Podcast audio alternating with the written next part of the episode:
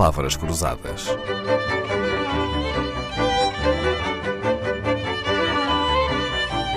Porque quase tudo é uma questão de semântica. Esta semana temos o prazer de escutar um engenheiro de Minas, uma das vozes mais autorizadas na matéria, porque não só trabalhou em empresas de Minas, públicas e privadas, como foi regulador, inspetor, regulamentador, licenciador e decisor em muitos dossiês sobre as minas portuguesas. Um percurso muito rico, ou não contasse já com 40 anos de experiência.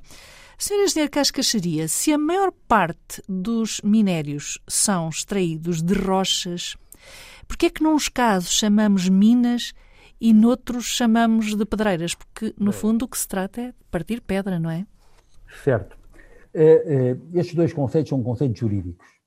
Uh, pedreiras é a exploração de recursos do domínio privado, isto é, significa que o recurso geológico pertence ao dono do terreno. Enquanto que a exploração de minas, o aproveitamento do recurso geológico, é um recurso geológico que pertence ao Estado. É um recurso do domínio público. É estes dois conceitos, domínio privado e domínio público, que, eh, que difere o termo de pedreira e o termo de mina. É isso que faz a diferença. Então não tem que ver. Eh, terá também alguma coisa não, a ver com a profundidade nada, onde se encontra o minério? Não. Nada, nada, nada disso. Nada.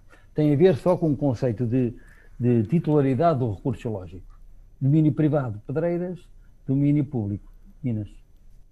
E acha que há um preconceito maior uh, contra minas do que ou, ou, contra pedreiras? O que acontece aqui é porque o, o, o procedimento de, de, de, abertura de uma mina é mais complexo, chega mais ao grande público, uh, mas no passado eu posso olhar para, para, o século XX, para a última década do, do século XX, e não havia grande conflitualidade na atribuição de, das concessões.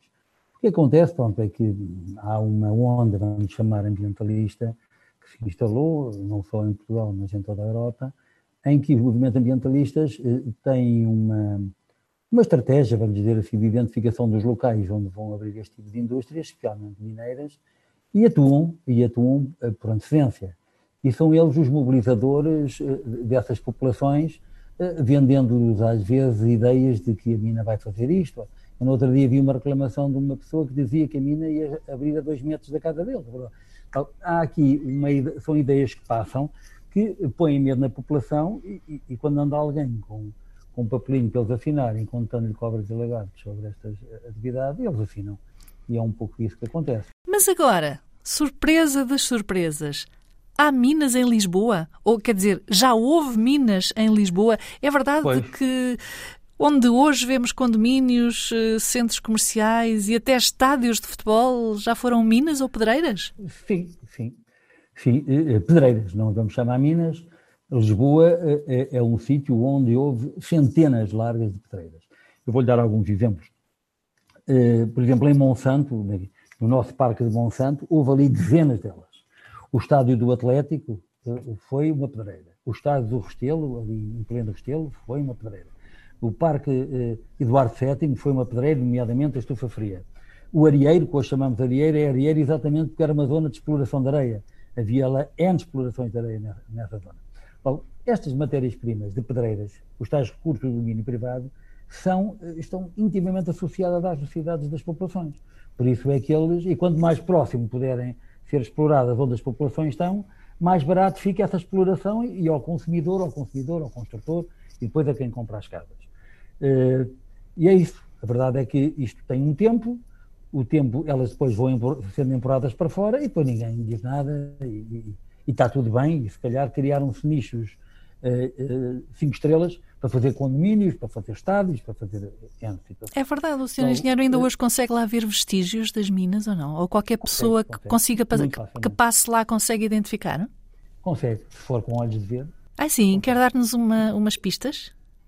Se olhar ali para aqueles taludes, à volta do Estado do Restelo, por exemplo, eh, se der uma volta pela estufa fria, vai perceber que também há ali eh, níveis diferentes de exploração.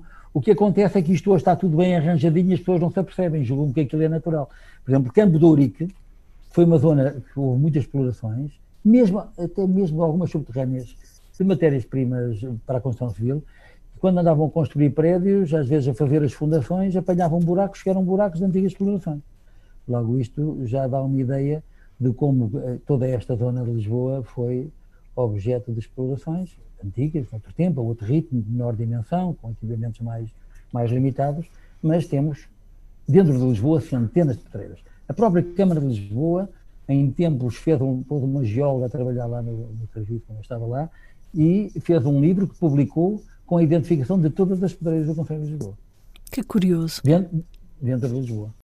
O Engenheiro Cascaxaria ainda vai regressar amanhã para nos falar da vida das minas. Portugal tem minas de muitos elementos: cobre, zinco, estanho, wolfrâmio, sal, lítio.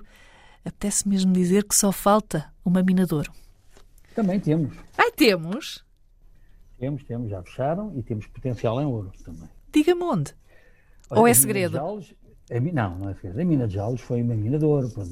Ali no Alentejo, entre Montemor e Évora, houve uma, um projeto de ouro que esteve para avançar, porque força da pressão ambientalista acabou por, acabaram por desistir do projeto e que tinha bom potencial em ouro.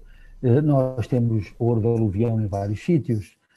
Há, há, o próprio, as próprias pirites, as próprias pirites de Aljustrel contêm uma quantidade ínfima de ouro que no passado a própria Quimigal aproveitava no processo de, de fazer ácido sulfúrico. Existe ouro em vários sítios, normalmente a dificuldade é eh, encontrar grandes jazigos de ouro, isso não temos, temos pequenos jazigos, mas existe potencial em ouro, existe. Estamos sempre a aprender. Muito obrigada, Engenheiro Casco Caixaria. Até amanhã.